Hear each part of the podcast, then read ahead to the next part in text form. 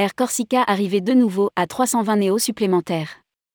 Les deux nouveaux A320 néos d'Air Corsica seront livrés en 2023 et 2024.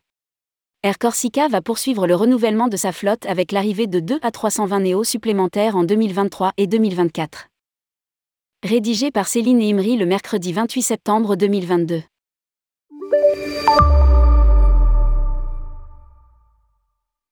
Le conseil de surveillance d'Air Corsica a donné son feu vert au directoire de la compagnie pour procéder à la poursuite du renouvellement de la flotte avec 2 à 320 néos supplémentaires. Ces appareils neufs, équipés de 186 sièges, seront livrés fin 2023 et début 2024, en remplacement des deux plus anciens à 320 CO, qui sortiront de la flotte à cette échéance. Pris en location pour une durée de 12 ans auprès d'une entité spécialisée, ils porteront ainsi à 4 le nombre D à 320 Néo d'Air Corsica, qui en compte 2 depuis décembre 2019. Lire aussi, Air Corsica. Nous avons des réflexions sur l'augmentation de notre flotte Airbus.